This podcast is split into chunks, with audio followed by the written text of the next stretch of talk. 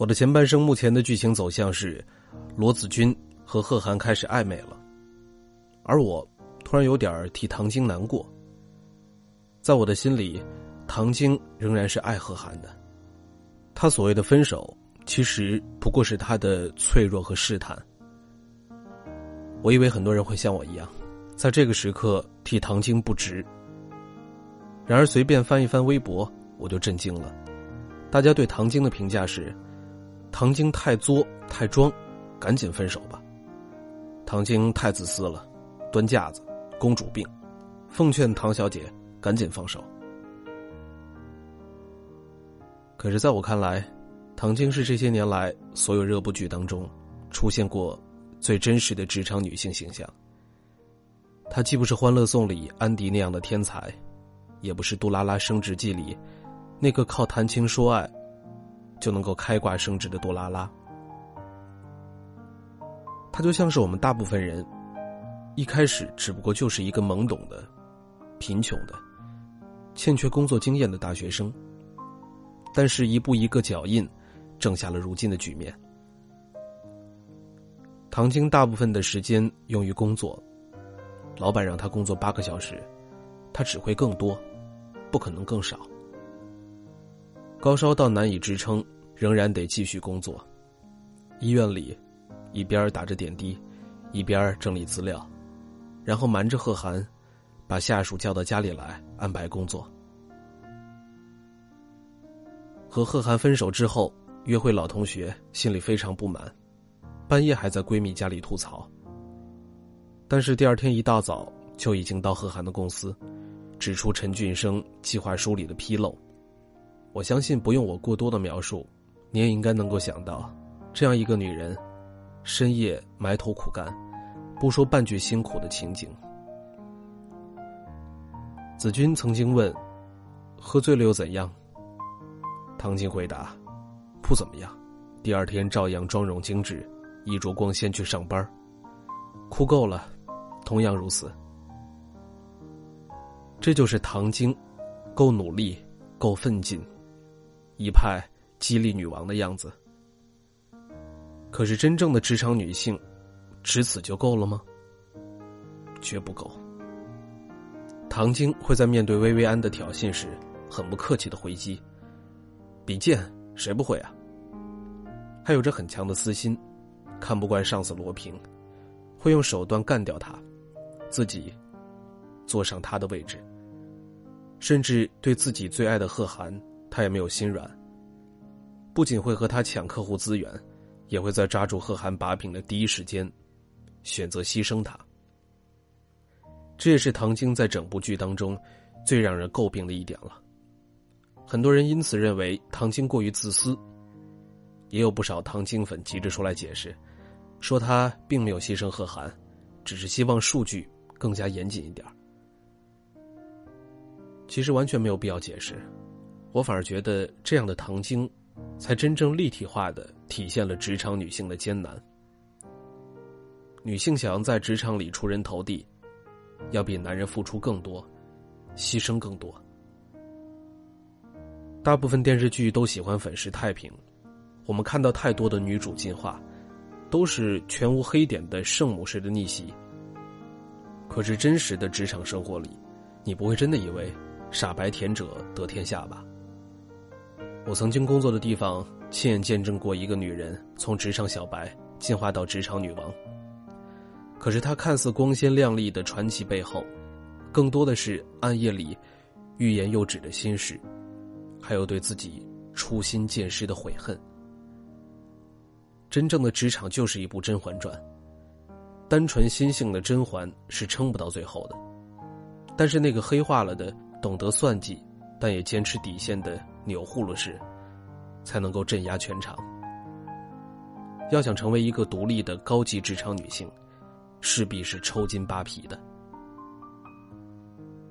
世上不是只有一个唐晶在工作和爱情面前纠结过、衡量过、放弃过、后悔过。哪一个职场女性，不是在家庭和事业之间徘徊的呢？唐晶勇敢又脆弱，聪明但敏感。很善良，但也会算计，在职场的进阶中，时刻要牺牲掉一些东西。这种矛盾性是独立女性的共同命运。她三十二岁，国内一流大学毕业，梦想是做一名好的律师，却在工作第一年就发现自己怀了孕，然后无奈的放弃了梦想。她三十岁，一心一意扑在事业上，毕业八年。在一家大公司做到了高管，却在今年离了婚，原因是疏于家庭。这是我两个朋友的真实的故事，但是我想说的是，成千上万的都市的角落里，多的是这样的故事，多的是被遗弃的梦想，也多的是因事业而被耽误的爱情。这还是敢于做出选择的女性。更多的职场女性的艰难，恐怕是像罗子群，白天勤勤恳恳，满腹委屈，压力无从排解，为了薪水而刻苦忍耐，晚上回家，仍然要面对老公无端的指责，打理家务，安抚哭啼的孩子。这是一个女性前所未有的艰难时代。社会需要女人做职场女性，但是家庭需要女人做全职太太。可是这太难了。身为新时代的女性，应该用什么样的姿态来面对家庭和事业之间的矛盾呢？女人可不可以不做四面受困的罗子群？可不可以不像唐晶一样牺牲爱情，换取职场自由呢？子君的后半生，本来应该是那个答案的。当年的一书。也许正是看到了太多中年女性的困惑，所以他写了一个挣扎过、痛苦过，最后自己站起来的子君，也写了一个三十五岁之前认真工作，三十五岁之后回归家庭、友情、爱情、工作全然拎得清的唐晶。子君和唐晶错位的前后半生，也许也有一点一书的感慨：完美兼顾事业和家庭。是不是没有可能了？然而电视剧刻画出这样一个职场女性罗子君，挤地铁，鞋子被人踩掉，想的不是靠自己，而是第一时间让唐静和贺涵绕道来接她。去做市场调研，不过是车子坏在了半路，被大雨淋了一场，就被各路人马心疼的不得了。职场中遭遇潜规则。不是自己咬牙撑过，而是贺涵和陈俊生齐上场，帮他搞惨段小天。这样的职场压根儿就是不现实的，这样的职场女性根本就是摆拍。我见过太多鞋子半路坏掉的职场女性，他们会一边哭一边骂，说：“老娘哪一天一定要把全世界最贵最好的鞋子都买来。”然后哪怕磨破了脚。也要走完剩下的路。我也见过险些被潜规则的女孩，她们大部分会失去这个工作，但是她们迅速在另外一个行业里崭露头角。当看到这样的罗子君，我突然明白，《我的前半生》这部电视剧，也许根本就不是拍给独立女性看的，不过是中年版的玛丽苏剧。从前，韩剧让少女做做梦。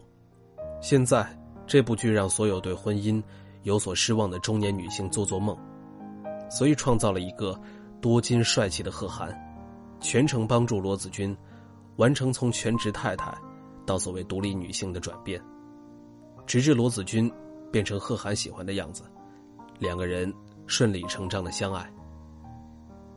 可这个是真正的独立吗？三联生活周刊在评价这部剧的时候说。同样是取悦，为什么子君十三年来，为了取悦陈俊生，成为一个傻而美丽的家庭主妇，就是要批判的；而迎合一个更优秀男子的审美，成为一个独立女性，就是要赞扬的呢？本剧一方面在批判子君婚后完全不动脑子，与社会脱节，看似女权主义；另一方面。又塑造出贺涵这一高大全的男性人物去指导、训练女主角。这从本质上不就是一个奴隶去往另一个奴隶的过程吗？真正的女性独立，应该是一场自救，一场发生在自我内心深处的觉醒和改变。所以，纵然唐晶的确矛盾，又高傲，又脆弱，又想抓住爱情，又舍不得放弃升职，但她才是真正的独立女性。因为只有一直寻求改变和突破的独立女性，才是充满矛盾的，而不是一路被保驾护航的。波伏娃在《第二性》里写过这样一句话：“女性的第二性，排除在男性以外的他者，权力归于男性，女性仅仅是附庸。男权社会最可怕的是，女人不是生成的。”而是被男人造就的。还记得贺涵和陈俊生说的那段话吗？他说：“唐晶是他最得意的作品，而他快要管不住他了。”唐晶的确与贺涵针锋相对，那不是他不爱他，而是他不甘心成为他的附庸，被当做一个作品来爱。所以。纵使被贺涵抛弃又如何？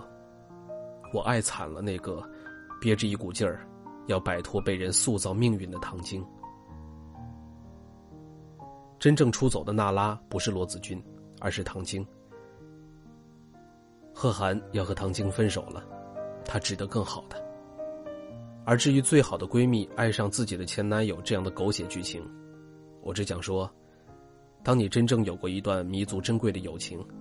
也拥有过最好的爱情，你会淡然一笑的说一句：“哼，天下男人那么多呀。”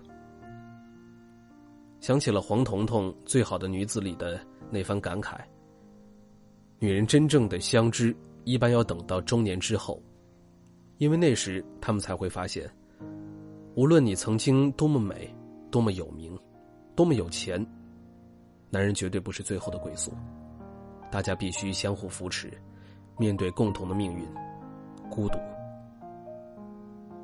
所以，如果我的前半生能够不局限于多角恋情，而能够真正打开女性的格局，让唐晶在贺涵和工作间找到一个平衡点，让子君爬起来不必离不开男人的调教，让女性相互扶持走得更远，让男性意识到职场女性的不容易，同时珍惜全职太太的付出。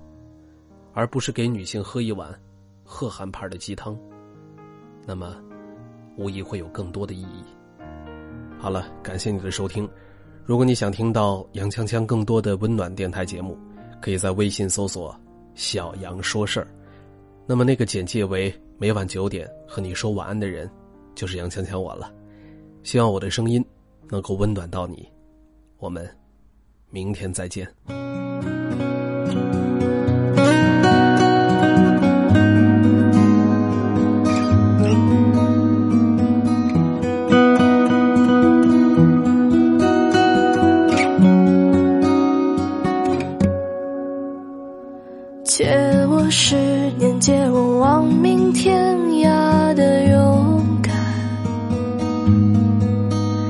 借我说得出口的淡淡誓言，借我孤绝如初见，借我不惧碾压的鲜活，借我生猛与莽撞，不问明天。